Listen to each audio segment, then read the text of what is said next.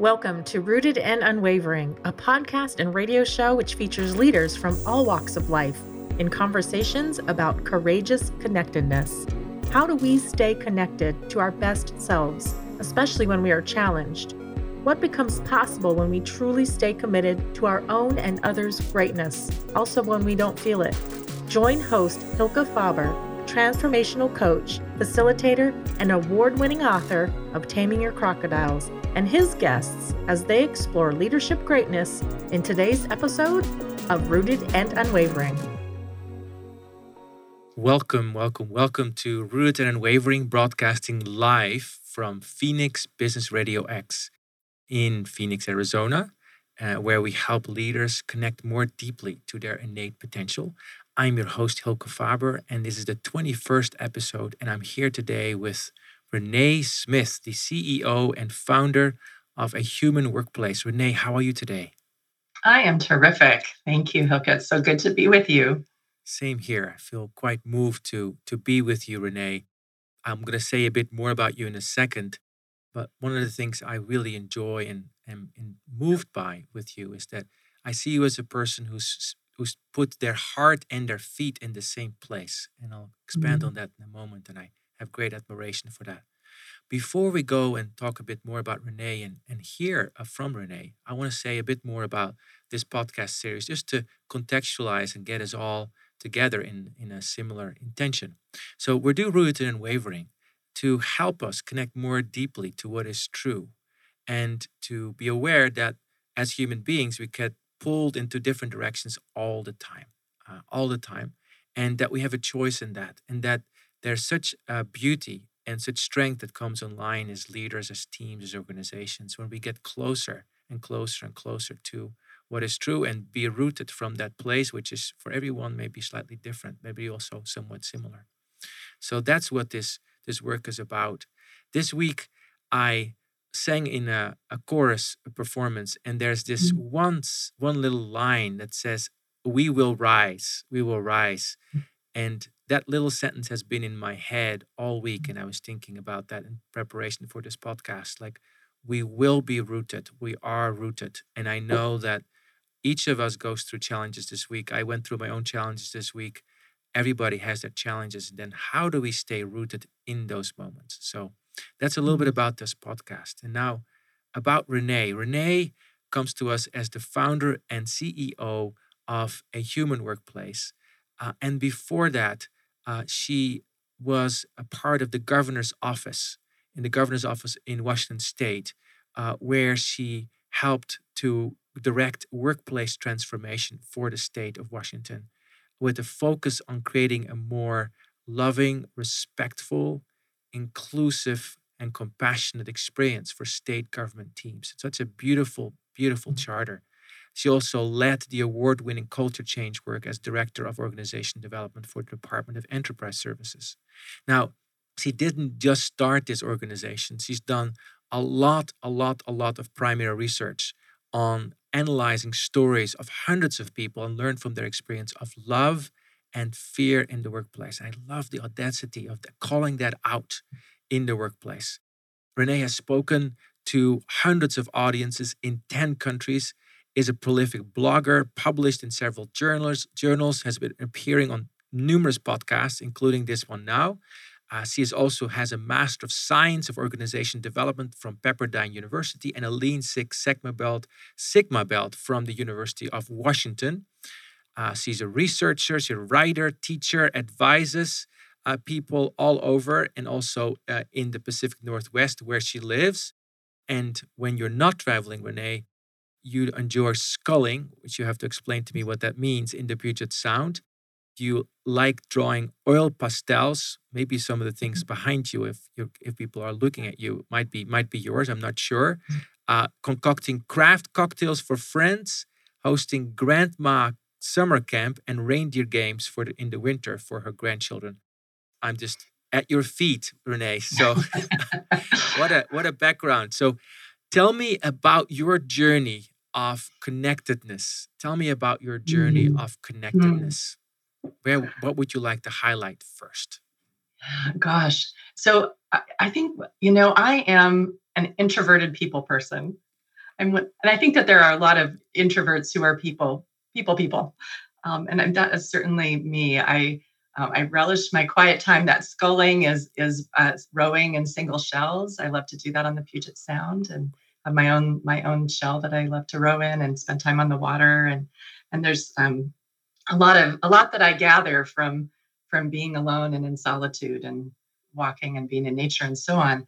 And um, I just cherish and uh, thrive so much through being connected in meaningful relationships with uh, you know family and friends and colleagues. And and really also with just people that I meet randomly you know um, those uh, random encounters with with strangers or uh, you know in, in, in the passing of daily life that I think we missed so much during the pandemic. Um, I you know relish all of that. So connectedness and being authentic and open and connected to people is part of who I am as a person. And I would say that connectedness has come to have really profound meaning in my life as I have done this research on fear and on love in the workplace and interviewed people 75 primary interviews you know kind of formal one-on-one research based interviews and then workshops with hundreds and hundreds of people and have heard and collected you know those stories and have seen and understood from the impacts both of fear and disconnection and indifference and in contrast uh, love and safety and connection, how powerful and important it is that we're in the latter circumstance, just how much we need that as people. Mm. Um, and it's become really the focus of my life work to point people away from fear and disconnection and toward love and connection. Mm. Thank you so much for sharing that. Mm. I'm imagining you being in the scull. Now I know what that means. yeah. And on the Puget Sound yes. in this space by yourself and and connecting more deeply. Can you me say- and the sea lions the seal or the sea lions would always follow so oh, not totally alone but yeah. Yes yes of course. Yes yes yes. So can you say a bit more about your own interview with yourself mm-hmm. about fear and love? I don't mm-hmm. know about you but i have my own daily encounters with both friends so, yes. can you say a bit more about yeah. your own conversation, your inner conversation yeah. with those two orientations?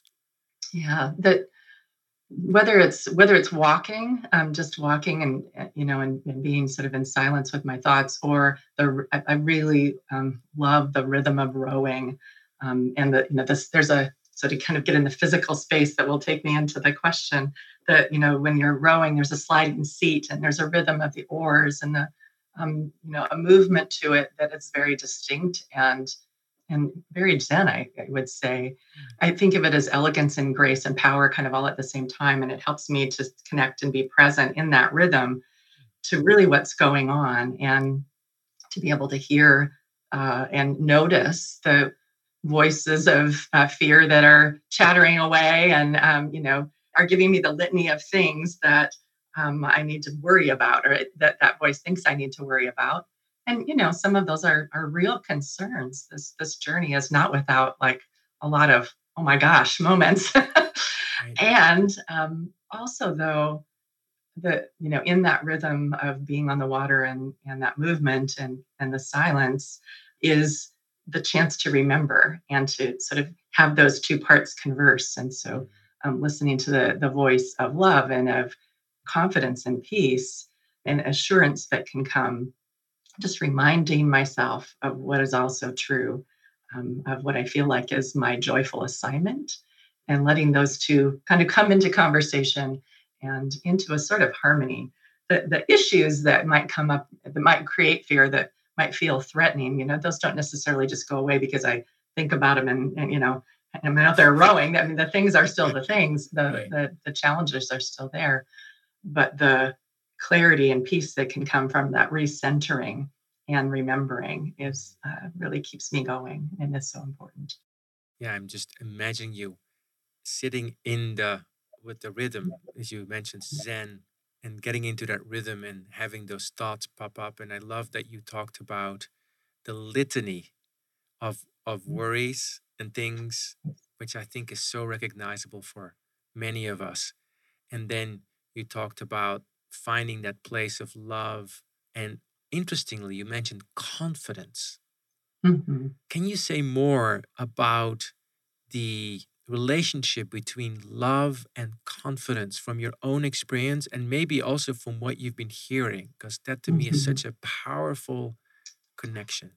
The clarity that I've found myself in over, I think, since 2015, really, and even more so in 2017. So I sort of had this epiphany about love and fear in 2015 and then explored and explored and finally did the research and and got super clear and convicted um, and and some of that came from looking people in the eye again and again and hearing their stories and realizing both you know both the stories of harm from fear and toxic fear and the stories of benefit and joy and expansion um, and confidence and flow and you know goodness coming when people are in conditions of love and safety and just like being so clear about that um, and setting out on a path just to like um, to continue to say yes to these opportunities that would open up. It was like i would say yes to a thing and step into that and then a next opportunity a next connection a next open door and with HDS, things just continue to expand. And so in that has been a sense of real confidence that this is like i'm doing what i'm supposed to be doing. Um, there is like the next provision each and every time. And i'm not really a religious person but more of a spiritual person and having a sense of just connectedness to what the universe wants me to do, um, what I am here to do, what uh, what is you know, what's my part to contribute. And so, in that, um, that sense of being in the flow of love has given me a, a, lot of confidence that even when things are uncertain and at times, you know, heartbreaking or you know, challenging, like all of the different varieties of challenge that can come, and they have, that there is still this like deep confidence that it's all going to be fine and i you know can continue to step forward. And and i see similarly when you know there's something neurophysiologically that happens to us and i've definitely heard this you know in and have studied this in the research that i do that as people are in conditions of love and safety and have a sense of care and acceptance and belonging that they can relax their shoulders drop and and they can kind of you know get comfortable in their seat and not be on guard. And can you know engage the frontal lobe of their brain and you know and then their whole self not just their thinking but their feeling their physiology uh, and can tap into their whole wisdom as whole people and have confidence to bring that forward um, into whatever the opportunity is that they have. And, and it is a beautiful thing for individuals and for groups of people too for teams or, or whole organizations or systems when we are in that condition incredibly powerful, incredibly productive, um, incredibly beautiful. Beautifully said. Beautifully said. I am very curious about the mm-hmm. epiphany in I think you said 2017 or so of like 15 yeah, 15 yeah, 15 yeah. of love and fear sure so this this discernment that uh, presented itself and then in some way became related to what I heard you say was your is your joyful assignment. Yes. And so say a bit more about that, because I think that's such a, a beautiful thing for us to hear about, also mm-hmm. as we all reflect on our own lives and the epiphanies that we all have ourselves and how we listen or maybe sometimes don't listen to those. Mm-hmm. Sure. So in 2000, well, in, in the sort of mid 2000s, um, I was working at the Department of Enterprise Services. I was directing organization development and uh, continuous improvement for that state agency and and you know guiding culture change in our agency and partnering across state government for that. Well, I was having a conversation with the director of our agency, Chris Liu, and talking to him about the leadership required in that you know in in that work that we were doing. And I asked him, Chris, what do you think is the most important job of a leader? And it's one of those moments I'll never forget. Like it's just riveted in my mind. He immediately replied to eliminate fear from the workplace. And that was just music to my ears. That was a beautiful answer. I love that as, as someone trained in organization development and, and you know, in line with my values. Um, it just was terrific to hear him frame it that way. It was so crystallizing. Um, and it made sense uh, that it was something that I had seen him work to do in his own way and that he had encouraged us as executive team to do. And as I started to think about that, though, it was kind of clear that it was only part of the story. It was only like half of the equation. That if we have, you know, if we're dialing fear down, if we're trying to shrink fear, um, something else is is growing, something else is taking fear's place. And I really had to think about what that was, and you know, interrogated that for myself, and and and talked to people, and and essentially I came to the conclusion that um, when we shrink fear, the thing that takes fear's place is love. The opposite of fear is love. That the two primary human experiences that we have in life are either fearful or loving. Um, all of the negative can be traced back essentially to fear, all of the positive essentially to love. And, you know, with that clarity for myself and kind of, you know, leaning into exploring that a little bit more. And um, I, I got, I got pretty sure about that for myself, if you will. Yes. And then I said that out loud in a really public place. I was in a, uh, a, a, huge conference, a state government conference, and we were in a breakout session with about 400 people in the room. That's how big the conference was. A breakout session had 400 people. Wow. And, one and, breakout session. Yeah, one breakout oh, session. wow. Yeah, it was a conference of about 2,500 people. And, and so wow. we were leading a breakout session of, of about 400. And Chris was talking about that it's a leader's job to eliminate fear. And I just sort of took the moment to say, as he finished, to say, and when we eliminate fear, the thing that takes fear's place is love. And you know, you can imagine, I think listeners will probably imagine what happened in that moment, which is silence, uncomfortable silence. Like, did she really just say the L word? You know? mm. um, and and there was just like this tension in the room. And I made a joke. I named it, like got kind of quiet. And but then, you know, went on to explain that we love our work and we love the people we serve and we um, we want to be loved we and we love our you know we love what we do and who we do it with we like there is mm-hmm. love there and when we know that we belong and that we matter and that we can contribute when we especially have an experience of feeling loved we can do and be and give our very best. And no there was spontaneous applause in the room that day and for weeks later, people were stopping me across state government and saying, I was there when you said that. Keep saying that. and I, so I, you know, not only discovered that like I, I had this clarity for myself about this truth, but I discovered that I had touched something that other people weren't repelled by or weren't like, you know, mm-hmm. shocked and and um, and didn't shut down, but actually said, we need more of that. Mm-hmm and that was really catalyzing um, that let me know that i needed to lean in to understand this better and not only to read other research that's out there and other writing and so on and listen to what others were saying but that i could as a social scientist i could do my own research and so uh, created a research project as you alluded to and began to interview people um, collecting stories of you know and i would ask people tell me a story about a time when you felt afraid at work. What happened? What did you do? What did others do? What were the impacts? And so on. And what did that experience mean to you? And then tell me a story about a time when you felt loved at work. Mm. what did you do? What did others do? What happened? What were the impacts? And and impacts on you and on your work and on your team and on your customer and on your personal life and on your physical well-being. On and both fearful and loving circumstances. And then um, what did that mean to you and those stories like i say were really compelling and and uh, have been the foundation of everything that we do now Beautiful, beautiful.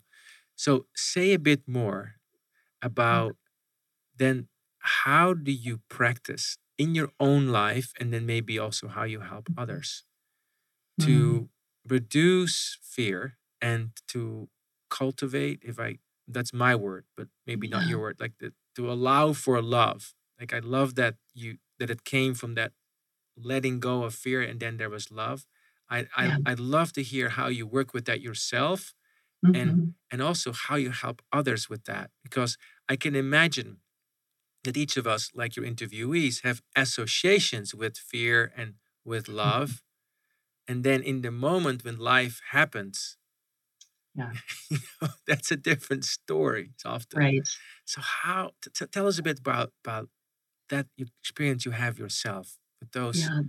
transitions and how you you work with that? So, you know, the uh, the way that I think about what we're here to do essentially on this planet is that we're here to learn to love again or to rediscover how to love or maybe I mean, it depends on how you think about it. I think I think that it's it's always been in us, and it gets buried over, and we have to kind of just re- uncover it. Um, and that is not just in our personal lives; that is in meant to be in every facet of our life. Hmm. And so that is really our primary work as humans. And oh, by the way, we do a whole lot of other things, but in the course of doing all those other things is the opportunity to learn to love. Hmm. Um, for me personally, there's nothing like putting it all in. Like I have thrown it all in, everything, my, all my worldly goods, all of my my future, my career. It is all about this now.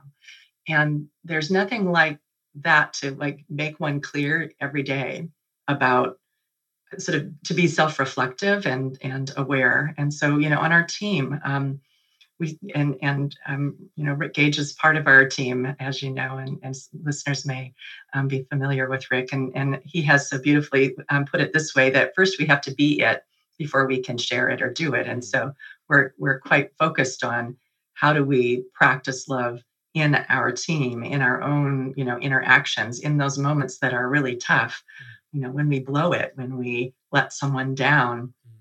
when we say something that unintentionally harms someone and our impact is is off. So for me love comes in you know needing to face and like to be self-aware and face those times when i'm both when i'm proud and doing well and you know in the flow and and feeling it and when i realize i've you know done harm or misstepped and i need to repair and and so there's like a being with the you know it's not really the weight of it it's just the I don't, I don't know quite what word to put to it, uh, but being with the truth of it mm. continually, mm. Um, and and and owning that, like having to just be with whatever that means. And sometimes, like I say, sometimes it's wonderful and and flowy and feels great, and you know, is all the sort of warm warm good things that people might feel. And sometimes is really hard. Mm. Sometimes we have to, you know, share hard things with people or receive hard things ourselves and learning continually to do that with love at the center is what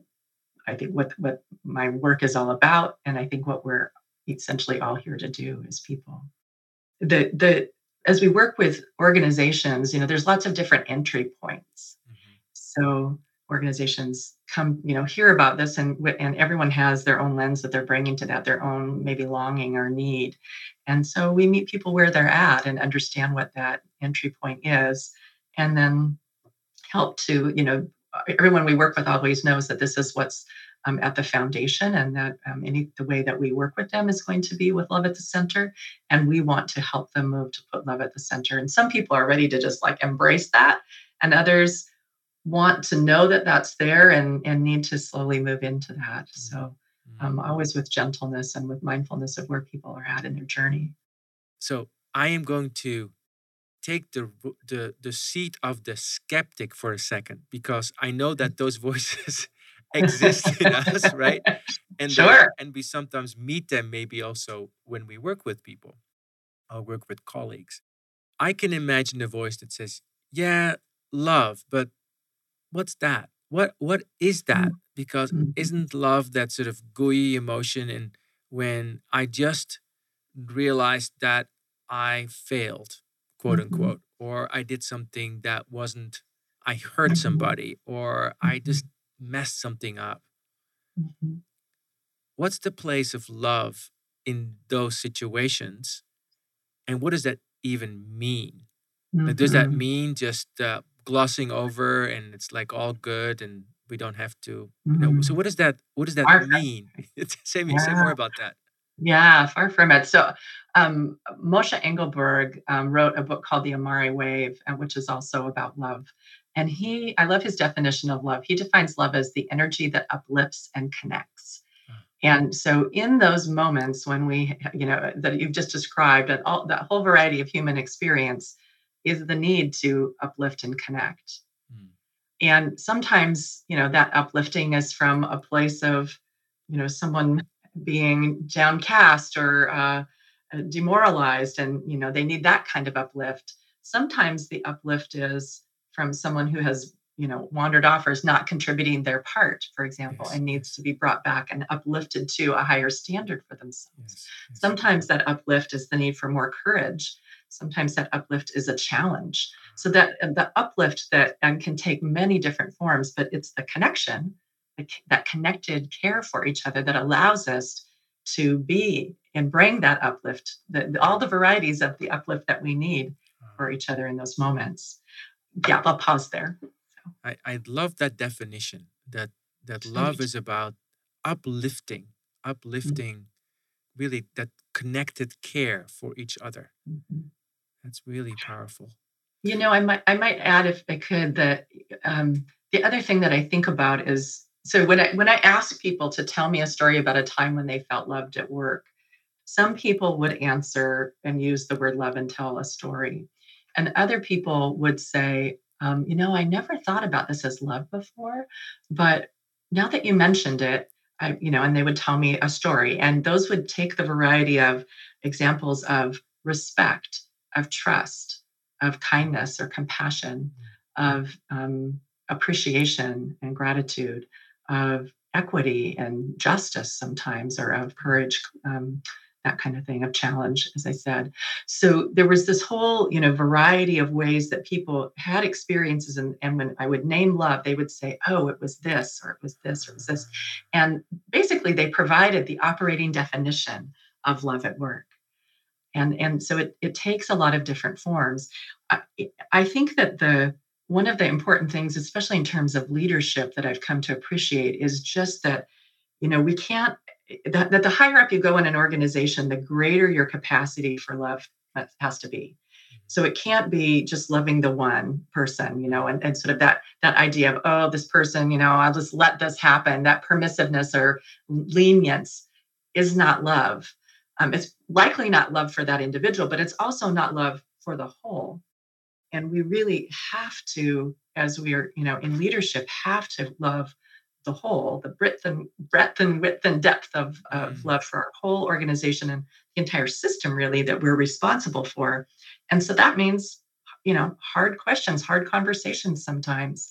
Um, but it, it, but you know, done with compassion, done with dignity and respect. those are all, you know, ways that we uh, lead with love.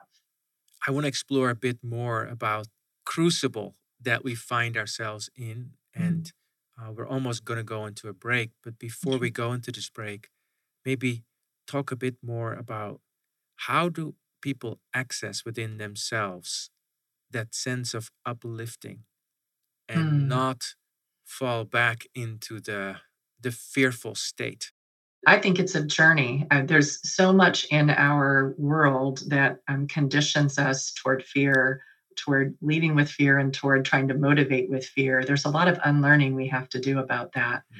Mm. Um, and so, and healing, frankly. Mm. And so I think it, it takes time and it's a journey. And it has to just begin with that grace and compassion continually to ourselves. Well, let's take a, a short break. And then afterwards, I'd love to explore more about how we unlearn what we mm-hmm. seem to have learned as a society about fear and maybe go into that a little bit more so that we can mm-hmm. be with that uh, and then also talk more about the power of grace and compassion which you to me also exude renee so I can see mm, how that's so so important we've been in this podcast, Rooted and Unwavering, talking with Renee Smith. She's the founder and CEO of A Human Workplace. And she has taken a stance, given her whole life to this joyful assignment of helping to uplift through moving from fear to love, not only for herself, but also for the organization she leads and for the organization's teams and leaders that she guides from fear to love. We'll take a break now and we'll see you back after.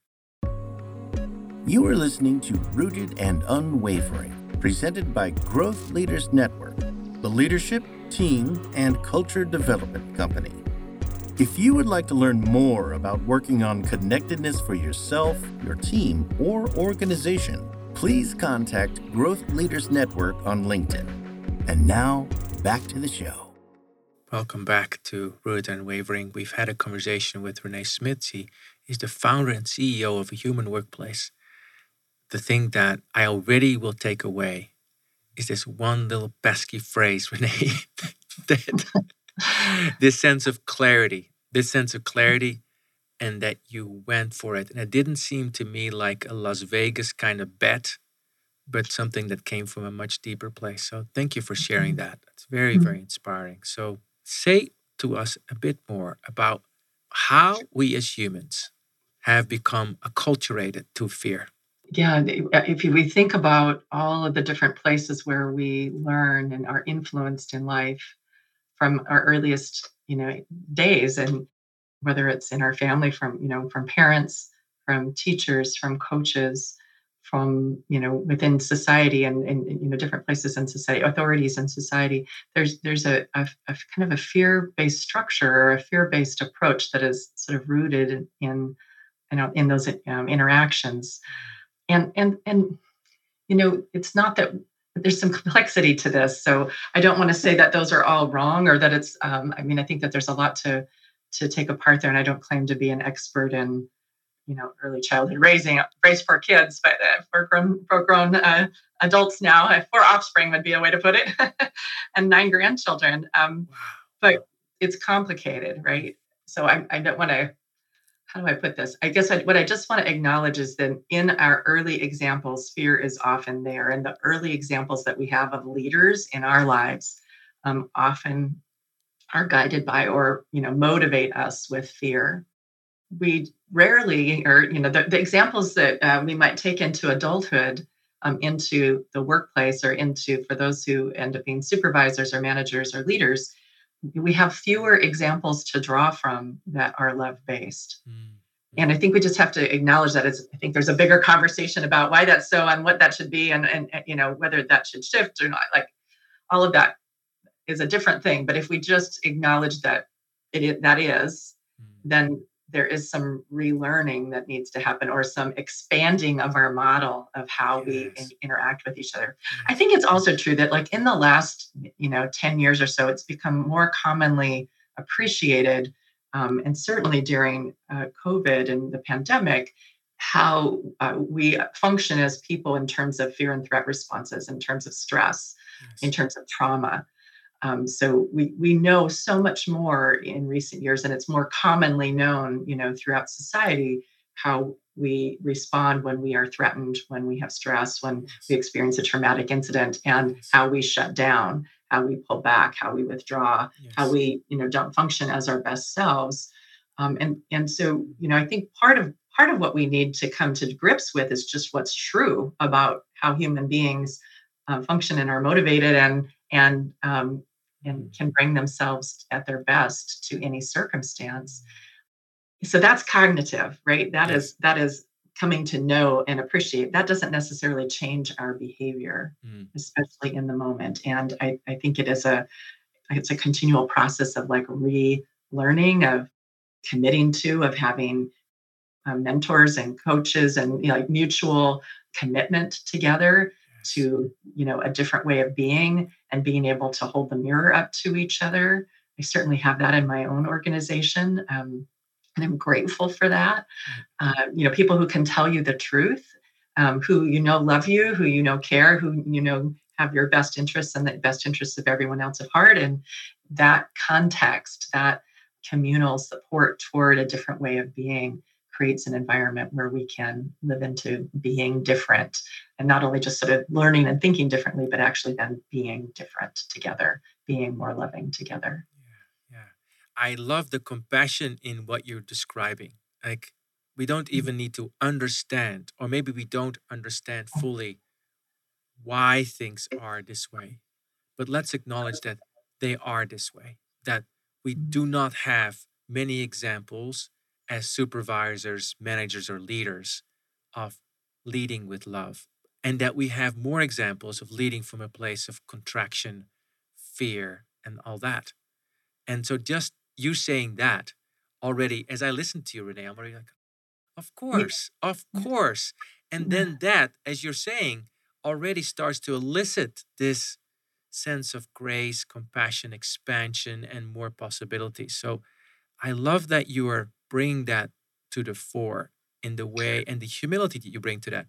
I'm just curious because we talked mm-hmm. about scull, we talked about four grand, four children and nine, nine grandchildren. yeah, uh, those are the yours, mine, and ours grandchildren, and we love them all. oh, beautiful. It's beautiful. Yeah. So tell me a little bit about your own life journey as you've been traveling through all these different stages, right? And, and I don't want to call you an elder, but maybe I will call you an elder simply because of what you just said to me. Like person sure. in scull with nine grandchildren. Okay, uh-huh. could be seen as an elder, like from that perspective. Can you share with us a little bit about the stages? Because I know our listeners are all stages of life, and it's not about the metric, you know, you should be here, you should be there, but tell us a little bit more about mm-hmm. your journey because my sense is that this insight and your ability to speak in that moment in that 400 person breakout group didn't just happen. It was grounded in work and life. So tell us about this. Yeah. You know um, i was uh, as a young woman as a high school student you know straight a student and student body president and a whole bunch of other things off to college you know uh, confident happy and and and um, kind of lost my way um, after a year of college, or actually it was after a couple of years. Um, quit college, got married, um, and went off and followed my husband uh, in his dreams to Alaska. Sort of gave up my dreams, started having a family, had a couple children, and I was a homeschooling, bread baking mom, and probably a type A mom. you know, did, did all the things like whatever I'm doing, I'm doing it wholeheartedly, and you know, I sort of left a part of myself behind and my dreams behind and followed his dreams and and but it was a good life like that was my choice and and I loved my kids and loved my family and we had a good community and you know that's what I was doing. I lived in uh, the Aleutian Islands in Dutch Harbor, Alaska for 4 years and then lived in Homer, Alaska on the Kenai Peninsula for 4 years. And uh, after uh, the first year of living um, in uh, Homer, uh, my husband was flying an airplane, flying his private plane, and uh, was in a plane crash, crashed his plane in the hills uh, kind of behind her home, sustained a, a traumatic brain injury, and was never the same. He, you know, he lived. He was in a coma for three weeks in the hospital for a couple months, and then eventually I got to bring him home um, with he and our two kids. And and at that point, you know, my I felt like this is this was this is my you know this is what i've said yes to. This is this is part of for better or for worse and this is my husband and and my family and and i need to you know live into this with the most love that i can and make the very best of this circumstance. And so we did and continued on in that relationship for eight years and um, had two more children and and just tried to make life work. But eventually it became damaging. It became harmful and just wasn't sustainable anymore. And I felt released finally to step away.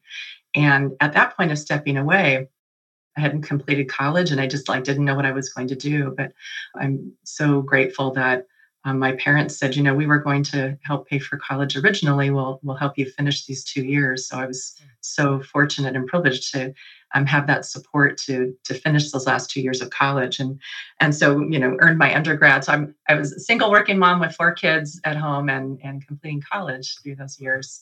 And you know there's this saying that um, we have and that i kind of adopted you know there's this idea we can do hard things. And i had this saying that I can do anything for two years. so it was like two years to finish college. And then I decided I was going to go to grad school and it was you know two years to go through grad school and then it took another two years to kind of find my way in to the work that i wanted to do that's been a little bit of my path of and lo- I've loved taking different forms. So there was what love looked like, you know, in that crisis moment during the plane crash and the aftermath of that. Yes. And then and putting love at the center for my family and my husband. Yes. And then there was putting love at the center in the decision to leave um, the marriage and, and move forward and kind of reclaim my life and my voice and my place in the world. And and that was really about putting love at the center for my children for sure, but of my own life. Yes. And valuing my own life and loving myself. Mm. Um, and so, you know, all of that then, you know, kind of learning to um, be in the world in this new way and and and overcoming this sense of regret that had I missed out, like had I missed it, had I, I would, you know, when I went to grad school, I was surrounded by, it was an executive style program. We, you know, we're in residence um, once a quarter for um, two years. Mm. And I was surrounded by all of these accomplished people who'd been in industry and in government. And I, you know, I had not.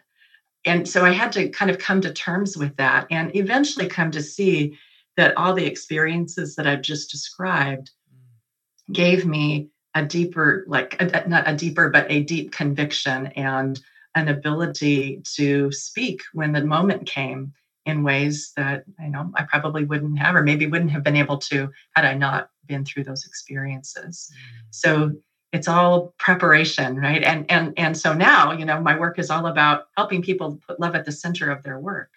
Yes. And uh, and so I feel like all of that prepared me for this, you know, for this experience and for what I'm doing now. Yes, yes such clarity, such clarity with which you speak and with which you share that experience. I want to sort of play back the tape a little bit, roll back the tape a mm-hmm. little bit, because it's like we're now sort of my my sense talking with you right now is standing a little bit like like standing not on top of the mountain maybe but up on the mountain and looking back into the valley and mm-hmm. all the ups and downs and mm-hmm. it's like uh, sort of there's a sense of like oh yeah right that makes sense that was putting love at the center yeah that makes sense right. didn't see it necessarily at the time right right, right right right so yeah. tell us a little bit about how this orientation that is so deeply rooted in you of having love in the center it's like crystal clear it's like clearly renee is being love at the center. It's very obvious, right? It's very mm-hmm. obvious. So, how did that get cultivated? What what were some of the moments of now that this is my language awareness? you may have a completely different language, but what, what happened along the way that you may you're able to make these choices? Because I heard you say, for example, with mm-hmm. the plane crash, that this is what I chose. Mm. Yeah. So say a bit more about how on earth, as a human being, do you do this? Uh, gosh, that's a really good question. I don't know. I, I, I I'll reflect a little. I mean, there's just snapshots that I remember. I, so, a couple of things occur to me, and um, one is that I am a pretty positive person, and and have I, you know, I have positive energy and I had a, a strong foundation in my early years to draw from. Mm. And I think that that is not a small thing. Mm. Um, for me, it, it, you know, it means that I can live, I've lived through these um, experiences with some sense of sort of groundedness and confidence and, and healthy, you know, attachments to draw from healthy relationships. And that's been significant. I'm grateful for that it's kind of a strange thing. I think there's also a good, healthy amnesia of like my ability, and I, I, think I'll call it an ability to sometimes just forget and like let go and keep going. Mm-hmm. Um, that serves me well.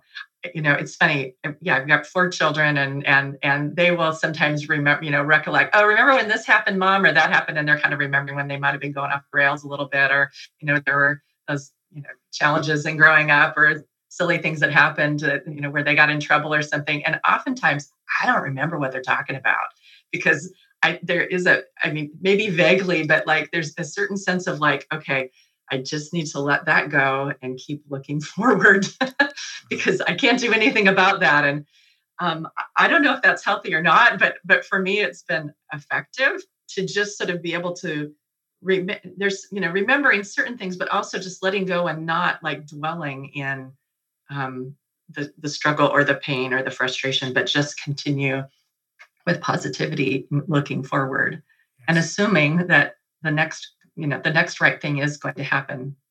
I think connected to my my work about love, it's also true that I've I've had this sense and have seen again and again where like the next I, I said this a little earlier, a little differently, that the next door opens or the next person shows up. Mm or the next provision is made. So, you know, this is especially, you know, having, I left the governor's office just before um, the pandemic hit. I actually had this sense that I was supposed to leave and go into private work and take this message out into the world, not just for the state of Washington. And I gave notice in December of 2019. And I set, so I had this, you know, I was director of workplace transformation for the state, left my job, said March 2nd, 2020 is going to be my last day of work. And by March 6th, it was clear I was not going to New Zealand or to Europe or to any of the places that were planned. And I was staying in my living room. And by March 16th, we were live with a program called Working Alone Together. And um, we're supporting the community, um, a global community, with uh, gatherings, uh, virtual gatherings to help process the pandemic that sense of where the next right thing is going to happen uh, that i don't you know i couldn't plan for that. I didn't know there was going to be a pandemic and it was you know setting my ha- in motion to sell my house and sold property because now my income is gone and the income i thought i was going to have was gone but sold a piece of property that i you know had bought a couple years previously that i lived on for the next year and a half. Mm. um, and sold that in march of 2020 and so just like the next mm-hmm. provision and then i would also share because like as leaders you know just it's not easy. I i then ended up like gathering a team a team of people. You know we have 30 affiliates in the us and the uk now and that team was gathering and growing. And we were like a team without a business model because the mm-hmm. business model i thought i was going to do was gone you know was it was it was shelved at least and i had to kind of figure out what next but we had this team. And so i'm cultivating and nurturing this team and pouring resources into maintaining this organization and growing and learning and building our business and got to the point where I expended all my funds. It was in December, gosh, what was it? December of 21. I, I had a little sticky on my computer that said, tap into the 40, get your 401k, like drain the 401k was the sticky. And that day, that day someone called and said renee i believe in this work. We need to bring this into our organization. I want to do it in the first half of next year. Here's $25000 toward that work. And that was the bridge and, and into 2022 everything took off. Yes. um, and and but but it was like you know holding the space holding on holding on because i'm you know watching it all drain and you know paying the bills and like holding on holding on and closer and closer to the edge right? Mm. and but yet believing like trusting that oh, i'm i'm supposed to be doing this. This is like this is it. I've thrown it all in. And uh, and the provision has been there. Such courage. Kind of crazy boldness maybe i don't know. But here we are and i'm i'm uh, i am so grateful and i'm so thankful that i get to do this. That one of the things that's true is that uh, you know when when when you say my work is about love people send you stuff about love. Love just pours in. Uh, and that's a that's a beautiful it's a beautiful you know side channel to all of this is that yes. i just you know the love pours in in all kinds of different forms. Yes yes yes. Fantastic. So tell us a little bit about uh, and this hour is almost over which is hard to believe because i can realize that i, I realize i can talk to you for hours. Uh, tell us about tell us tell us about 2020 and 2021 so because you talked about making like the provisions will be made or will mm-hmm. come like mm-hmm. uh you you know the next right thing and you also felt the sense of at least you talked about and sense is felt of like this is my this is mine to do mm-hmm. okay this is mine to do yeah how do you stay in your seat those in the seat of that purpose over those two years mm. when the bridge was not there yet financially yeah so so part of it was just that I, I made the commitment and and and um, I like at this point I cannot imagine doing anything else. Even in those days when I wasn't quite clear, you know what it, how it was going to like what form it would take. It was trying to find the form and and you know frankly too just trying to find my way into uh, through some basic business um, things. Coming from government, I didn't have a lot of experience with marketing and sales. Like that's just not something we've done a different kind of you know thing in the work that I'd done. Um, so there was some learning to do. What occurs to me is part of this journey during that time was sort of you know focusing in on one thing and kind of forgetting everything else. It, and it was as if I like moved house and and move all my boxes into this new place, if you will, metaphorically, mm-hmm. and put all of the stuff of my life and my career away in closets and under the bed and in the attic and in the garage and like hidden all these things away. and only like kept out one box and we were just doing the one thing and i kind of forgot about everything else Mm-hmm. and, and i think you know that those early days of the pandemic were a really strange time and you know to just sort of our for for me it was very focused and and a little surreal and so i actually during at the end of august physically moved um, from I sold my house and and moved um, to a little place down by the water that I rented for a while, and in that move, the physical move came some unearthing and remembering, Mm. and I and and I started thinking, wait a second, like I used to do some other things, right? I Mhm. used to have some other things that were important to me, and that some other things that were like part of this. What were those things? Oh yeah, and I started remembering Uh-huh, remember in a uh-huh. sense it was remembering who i was and Right. remembering what this work was you know was about and Uh-huh. i kind of metaphorically assembled all that stuff on a big table and, and then had to look at it for a while Mhm, mhm. and had to figure out how does this fit together now in conversation with others and and you know on my team and and in just being and um, exploring and listening to clients and what was needed. And and frankly as that fear subsided you know that that how am i going to pay my bills? How am i going to feed myself fear? You know that i mean it's real. And so had to like work to um assuage that you know and to trust and to be in that space of peace. And as i could be in that space of peace could then see what those next possibilities were. And and reclaim my voice again the, the reclaiming a voice is a theme throughout my life Mm. um, and so it, this has been a time and, and that season was a time of sort of forgetting and then rediscovering and reclaiming Mm. and finding how to bring it forward again Mm. Thank you for sharing. I'm imagining you being in this connectedness to peace Mhm. and purpose and staying with and then allowing for that singular focus to be for a while with the one box. Right. And then some at some point there's this openness that happens like ah. Mm. you could say that's almost like a provision from the mind that says oh there there, there there's all this and then allowing for it to come together yes. and staying with. And also, I really appreciate your honesty that fear of not being able to provide it was certainly there. absolutely It was just that you didn't let yourself be guided by it.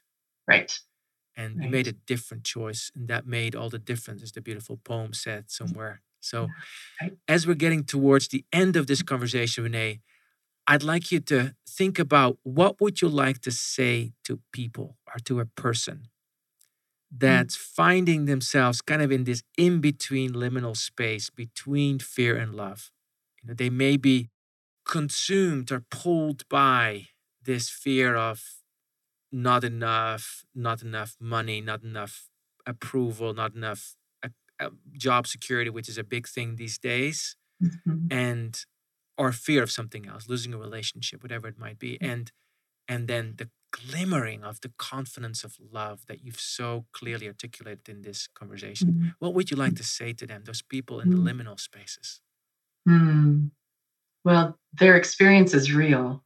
I, I would want to acknowledge that those experiences that are washing over people or moving through people are real and not to be dismissed, to hold on, to lean in, to find and invite that love to come in, to find its way in, because it's there for each of us. Um, and the choices that get us there are as you know as varied and different as our you know our life circumstances. So there's no like magic wand or formula about that except the the, uh, the invitation to open to it to ask it to come and to to be looking for it. Um, and to and i think to understand and appreciate the power that it can have and that sometimes it shows up in really unexpected ways. I think back to when my husband was in the plane crash and we had bought a home and um, it had an unfinished mother-in-law's apartment in the basement that um, some folks you know helped us to finish.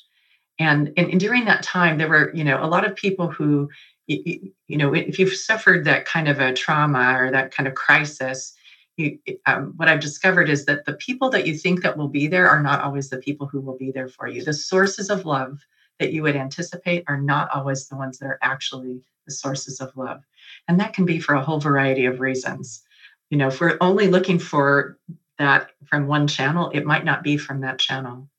And you know, in this case, the the the source of love to help finish that apartment so that we could rent that and have a source of income. That was a that was a um, an unexpected source of love. Um, and so those are there those are there and I, I think part of you know this is learning to invite and open to it. Thank you so much renee. This, we've been speaking to renee smith. She's the founder and ceo of human workplace. Helps people to create lives workplaces teams that are more human more loving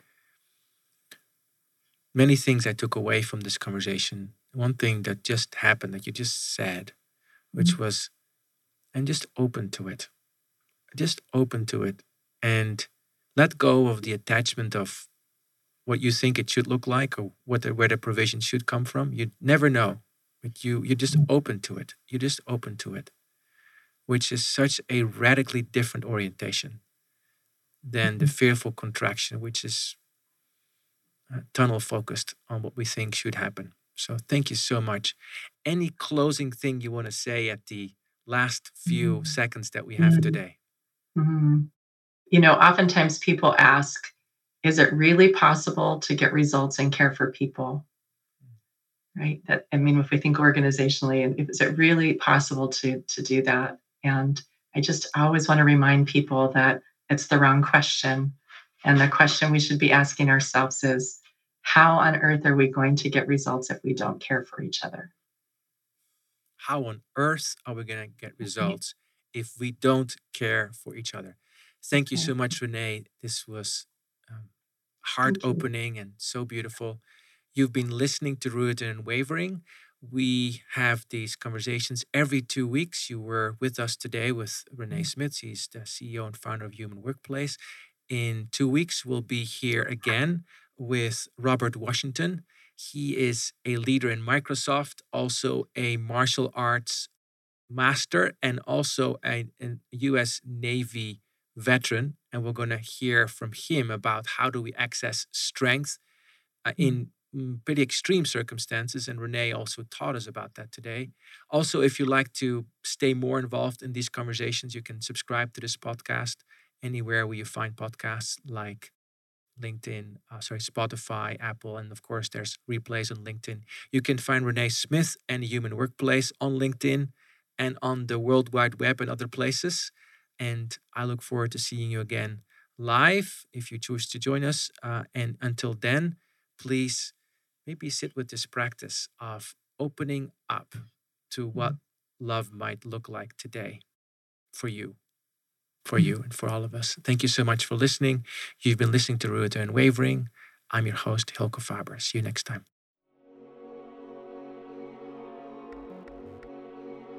Thank you for joining us in today's episode of Rooted and Unwavering Leadership Conversations about Courageous Connectedness, presented by the Leadership Development Company, Growth Leaders Network. To learn more, subscribe to this podcast, connect with Growth Leaders Network and Hilke Faber on LinkedIn, or read Hilke's award winning book, Taming Your Crocodiles. Now take a moment and appreciate something that is great about you. Celebrate the gift that you are and enjoy connecting more deeply to your best self today. See you next time on Rooted and Unwavering.